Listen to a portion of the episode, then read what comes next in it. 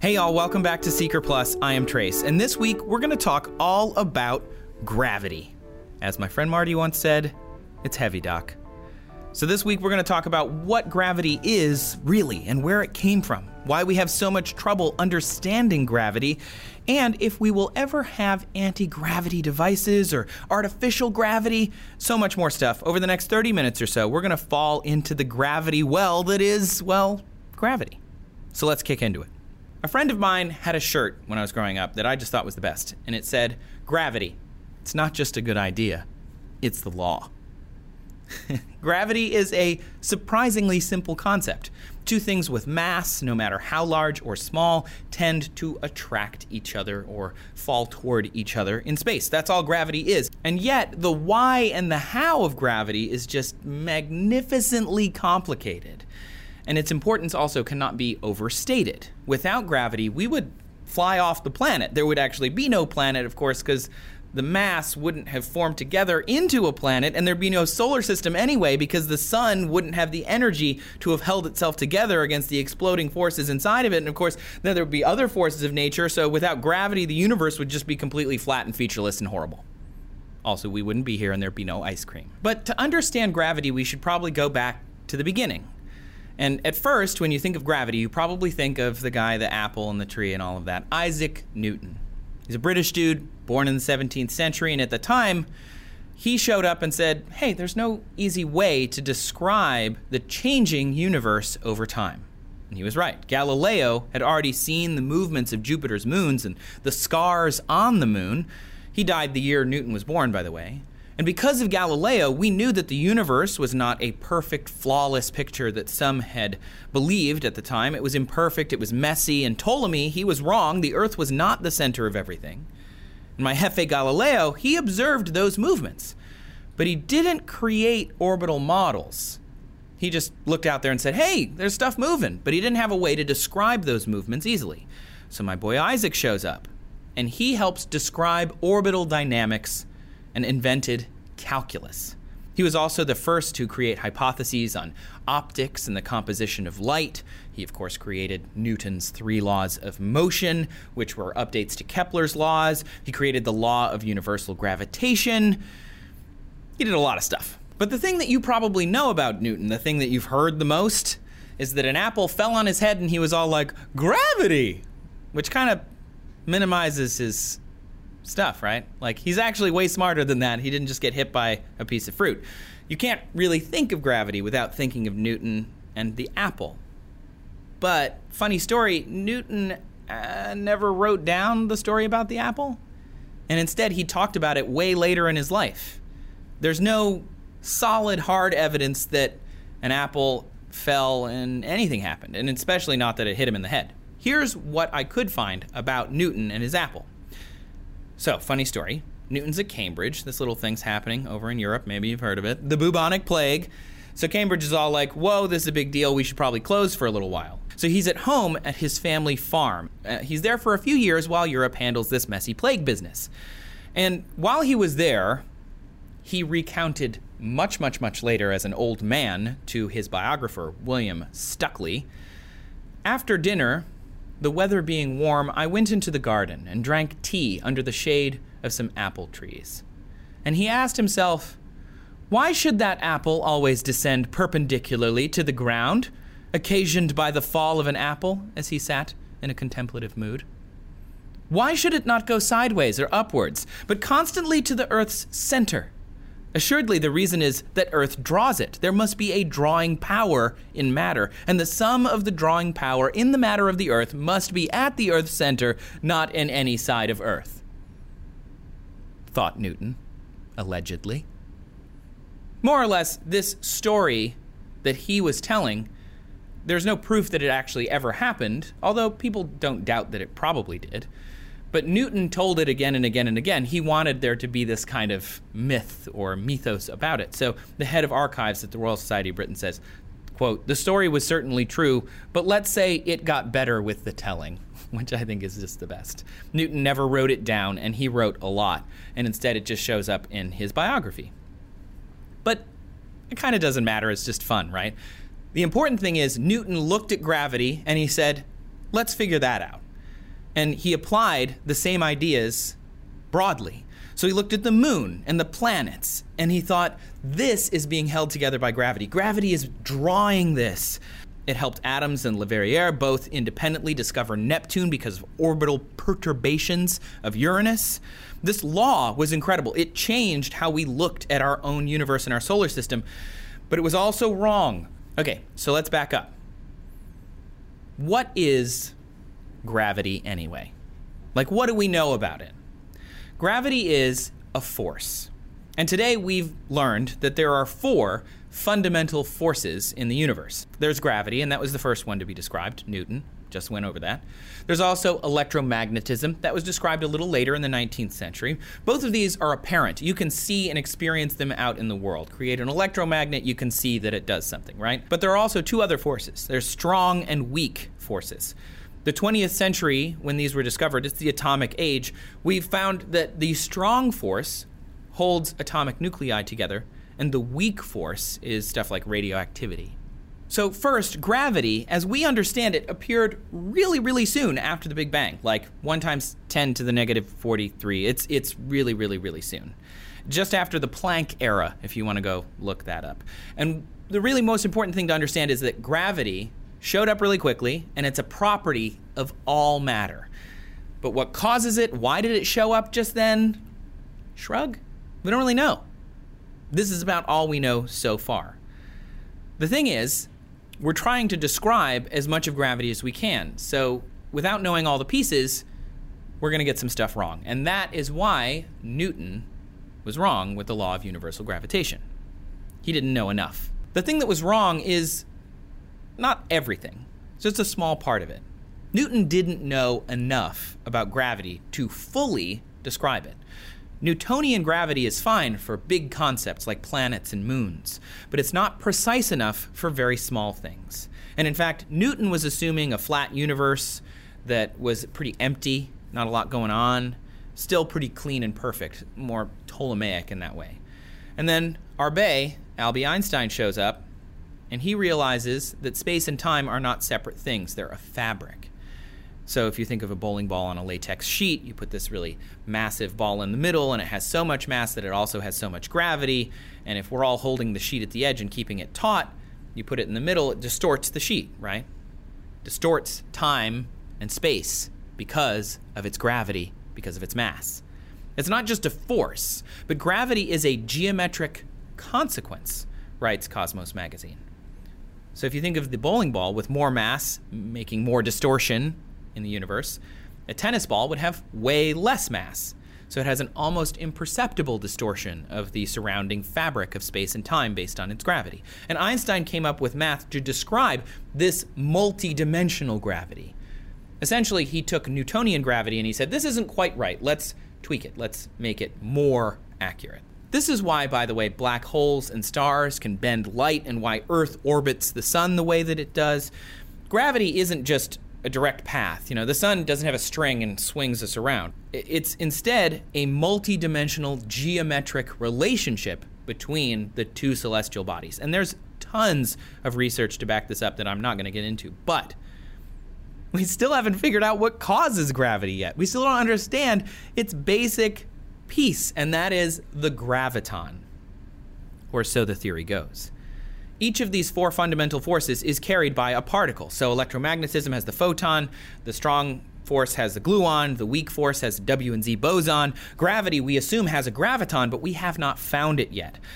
So gravity is confusing because we have all these laws to describe it, and they work for this desk or for my arm or whatever, but they don't apply to subatomic particles for some reason. And to quote CERN, quote, "The quantum theory used to describe the microworld and general theory of relativity used to describe the macroworld are difficult to fit into a single framework."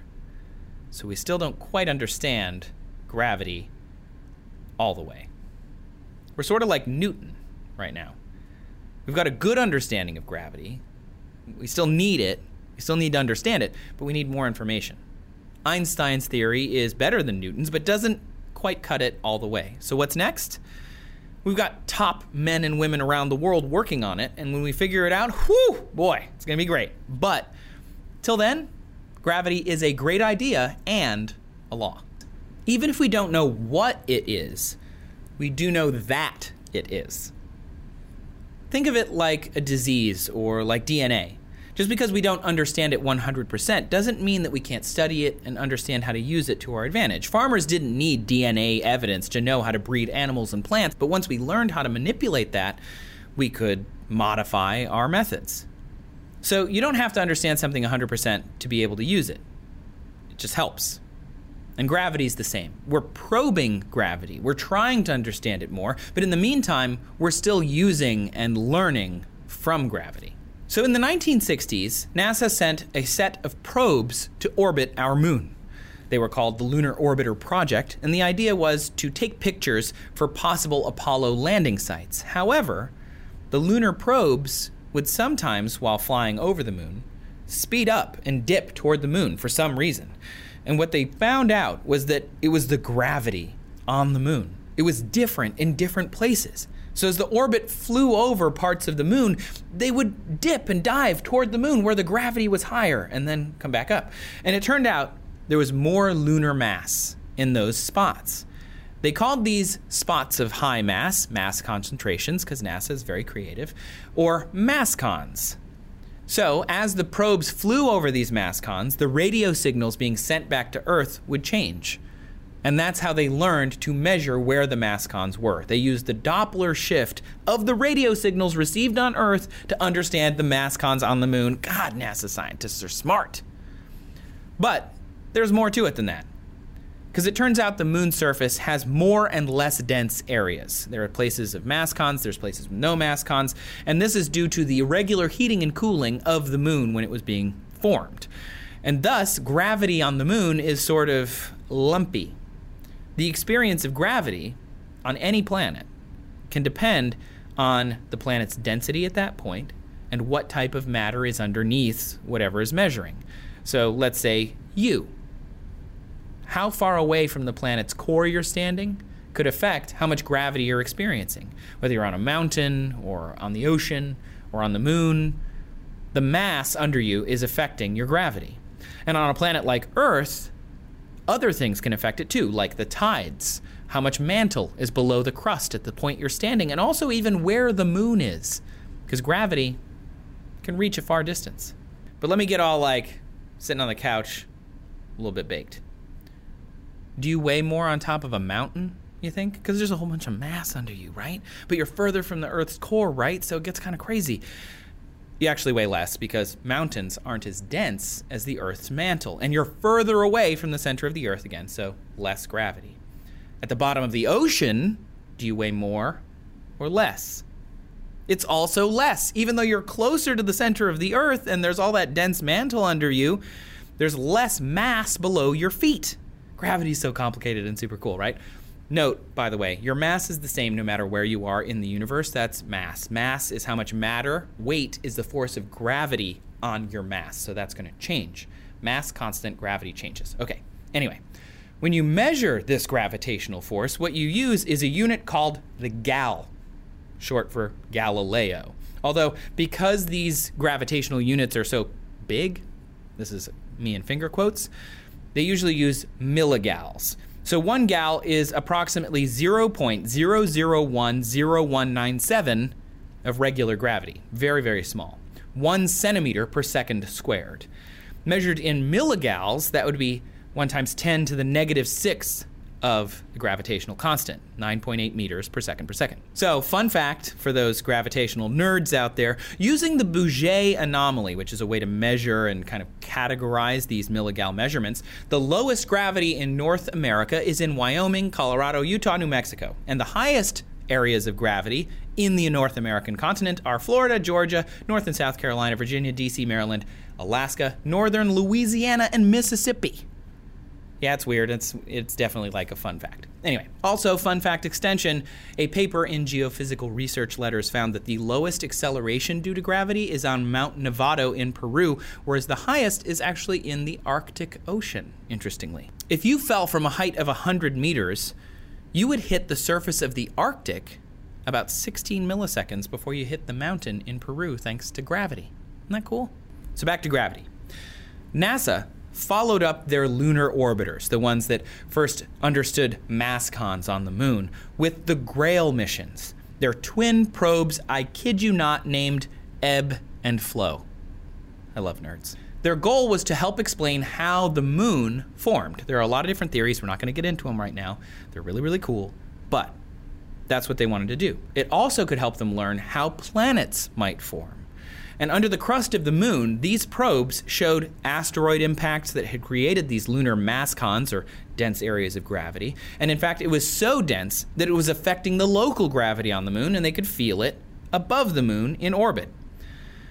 Interestingly, though, as we learn more about gravity and understand how to measure it, we're also finding out that climate change is affecting gravity here on Earth. The European Space Agency's Gravity Field and Steady State Ocean Circulation Explorer Satellite, great name, you guys. The abbreviation is G O C E, or GOCE. They found, quote, the loss of ice from West Antarctica between two thousand nine and twenty twelve caused a dip in the gravity field over the region. That's huge. So now that we're measuring gravity, we can find all sorts of things that are changing it. And again, you can measure gravity with a satellite because of, let's back up a little bit, the fundamental principle of gravity, that its range is infinite. So remember the four fundamental forces that we were talking about earlier? Strong and weak, electromagnetism, and gravity. Strong and weak have very limited ranges. They only work in very small scales. Electromagnetism is infinite and way stronger than gravity, especially at the subatomic level. But even though gravity is super weak, ten to the negative forty times weaker than electromagnetism, we can measure it from very, very far away. That's how we figured out that Neptune was out there, because we looked at how its gravity was affecting Uranus. That's how they're theorizing that there might be another giant planet way out past Neptune, because of gravity, that it's affecting the other planets in our solar system. It's really, really small effects, but they're there. It's amazing to think about, right? Andromeda, the galaxy that's closest to us, its its gravity is drawing us. Black holes at the center of our galaxy are pulling on you. Your phone, technically, is pulling on you with gravity. Not just, you know, the notifications, I have to check. No, actual gravity. All matter is pulling on all other matter. So it is weird to think of gravity as weak, because that seems like a really massive effect, pun intended. Gravity holds the whole Earth together.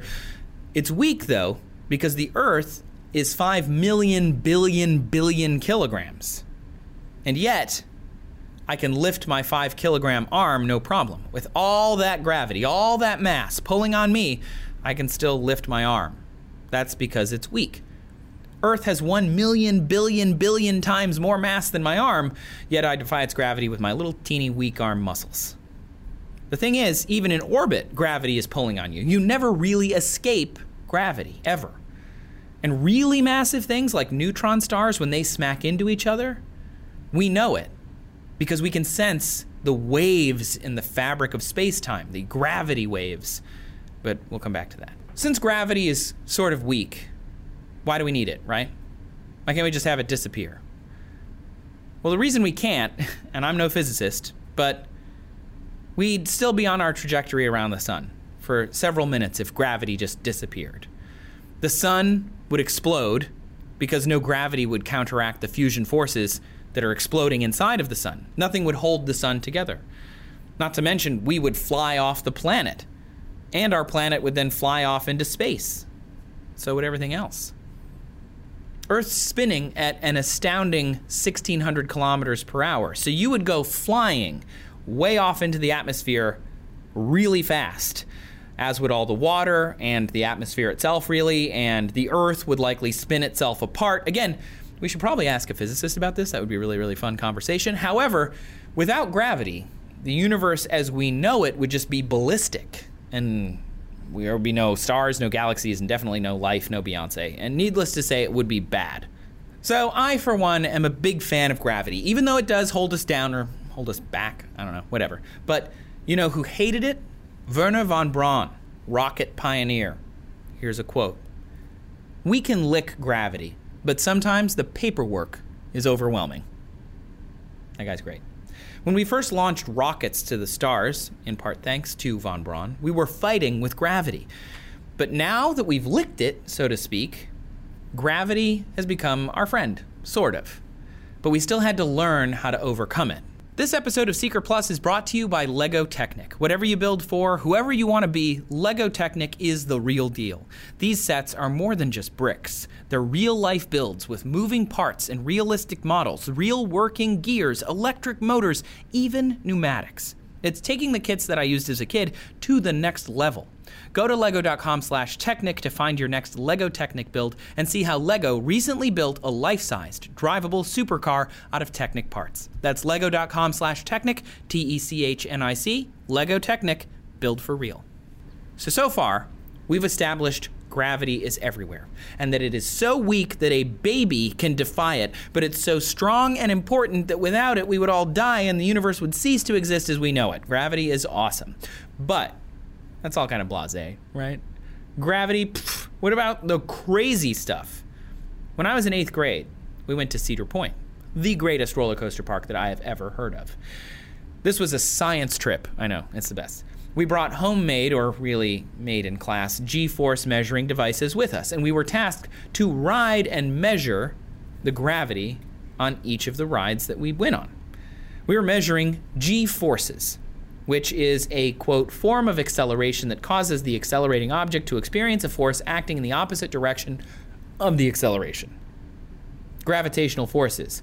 And according to the Bioastronautics Data Book from NASA, nineteen seventy-three, the authors wrote, quote, a few units of measurement have been more misused and misunderstood than the unit G, because G does not represent gravity.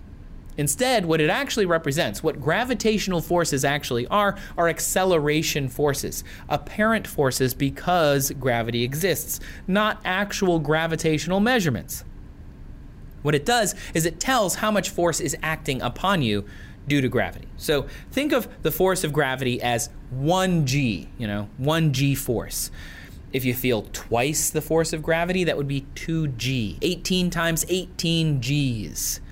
If you feel no gravity, that would be zero G, and that would actually be really rare, if not impossible. But you feel that swooping feeling in your stomach? That's an airplane, you know, dropping suddenly or going over a hill on a bump. That's less than one G. There's no such thing as negative Gs, literally less than zero Gs. That's not possible, because that would mean gravity was pushing the other way on you. That's not a thing. That's yet. We know the tolerances on humans because we put people in acceleration sleds, centrifugal chambers, and so on. On roller coasters, fighter jets, and rockets, we see the experiences that they have, and we can measure those G-forces. And there are a lot of them, and they can be pretty dangerous because they act on everything. For example, a few years back, I flew in an F eighteen. It was awesome. I threw up everywhere. But I had a pressure suit on that would squeeze my legs and my abdomen when I would fly into positive G forces.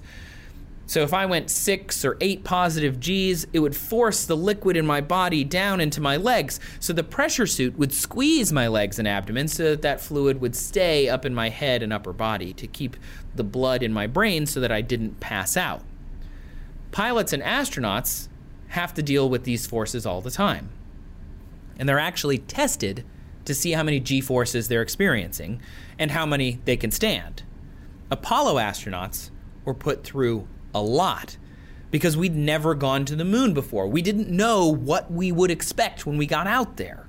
I went to a lecture by John Glenn and Michael Collins at the Smithsonian in D C, and they talked about E I E O tests, which sounds super technical, but it actually means eyeballs in, eyeballs out.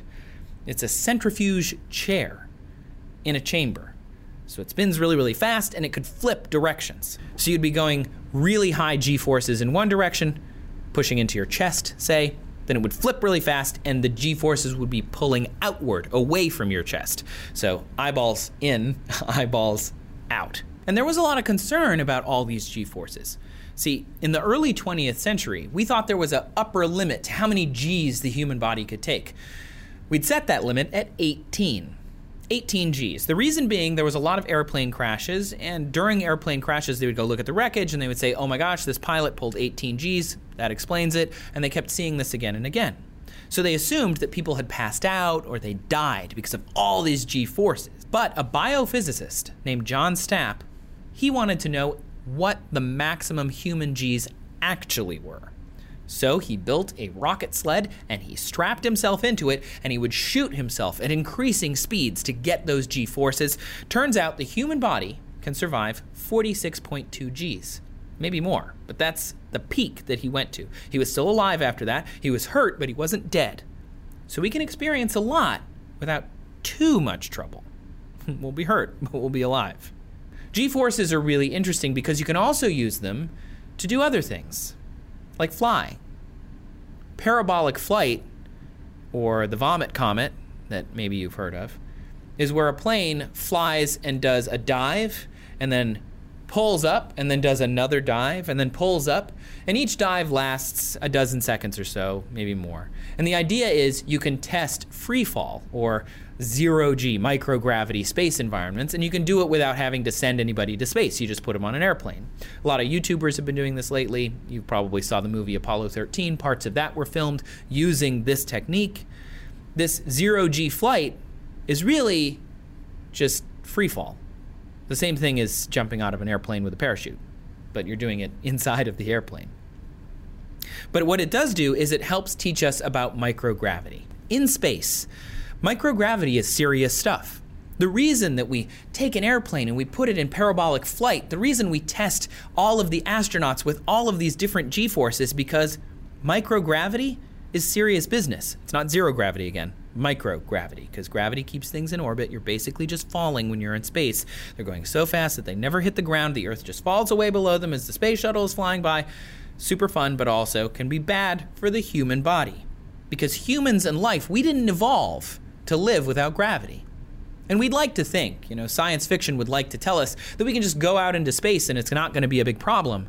But without gravity, we don't know what's going to happen, especially our gravity specifically. When you're in space, they call it flying. You're floating, you're in free fall. So you're just flying around. You're not using your muscles. There's nothing drawing you toward the ground. It sounds freeing, but it actually can be bad for the human body. What happens to astronauts on long-term travel is a loss of muscle mass, a loss of strength and endurance.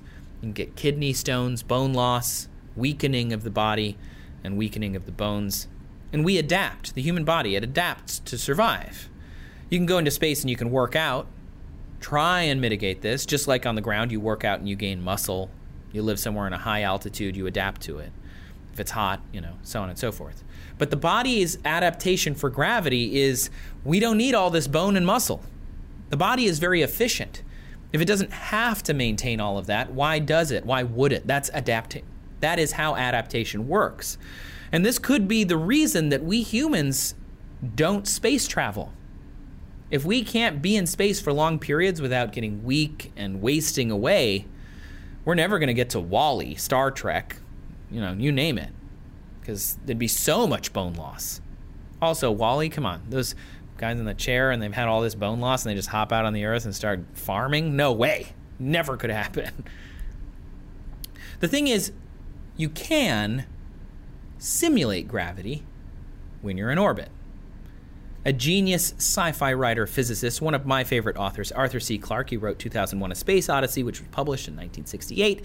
In that, he had a spinning satellite that had, quote, artificial gravity. The thing is, it's not actually gravity. It's simulated gravity.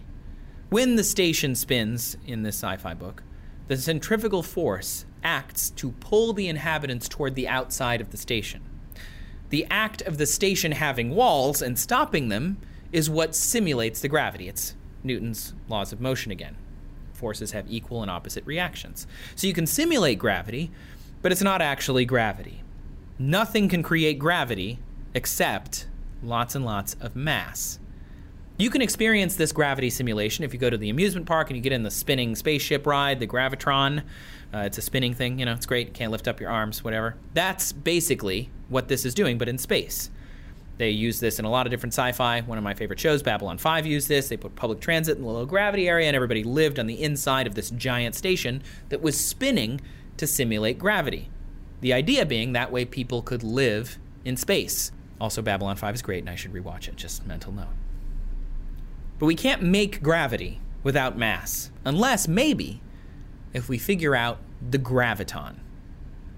In twenty sixteen, a mathematician, not a physicist, mind you, had a hypothesis using math, not experiments or testing, that we might be able to manipulate and create gravitational fields. Artificial gravity, maybe? Maybe, maybe, maybe, maybe. Not ones that would hold people down in a spacecraft, of course, just ones to study the gravitational effect on space-time. Because basically, like gravity, electromagnetism, one of the other four fundamental forces, curves space-time. It just does it way, way less. So using a really large superconducting magnet, we could study the curving of space-time because gravity is curving space-time. The thing is, we can't escape gravity. So we can't study our gravitational effect on space-time because we're surrounded by it all the time. So if we can use magnets, then hopefully we can study gravity and learn even more about it so that someday, far, far in the future, we can figure out how to manipulate it. Math, I guess. So throughout this whole series on gravity, I've been talking around this thing that we don't fully understand it, right? That doesn't make it less fascinating, does it? We didn't think so. If we could somehow impart lots of mass to something, then we could make gravity. But then we'd have all these other problems, like using huge amounts of fuel to move that thing around, and the inertia would be intense. But if we could figure out the graviton, maybe we wouldn't have to impart a huge amount of mass. Before we discovered the electron, we couldn't have imagined harnessing electricity, right? Before we discovered the proton and the neutron, we couldn't have imagined harnessing the power of the atom. And we're new at doing that. So maybe in a thousand years, if we've figured out the graviton, creating gravity won't be no thing. We'll have to wait and see. In the end, gravity, it's not just a good idea, it's the law. Maybe it says more about the power of this weak force in nature than we originally thought. What do you think? Y'all, thank you so much for hanging out with me here on Seeker Plus. Just a reminder, you can find more Seeker on YouTube, Facebook, Twitter, Instagram. Just look for Seeker. I'm Trace. You can find me out there too. Just look for Trace Dominguez. And with that in mind, this episode was written and hosted by me, Trace Dominguez, produced and fact-checked by Lauren Ellis, Victoria Barrios, and Megan Bates. It was edited by Alex Estevez and recorded by Matt Pignol. Thanks again for listening to Seeker Plus. Stay tuned for the upcoming series next week. And in the meantime, I'm Trace. Thanks for listening.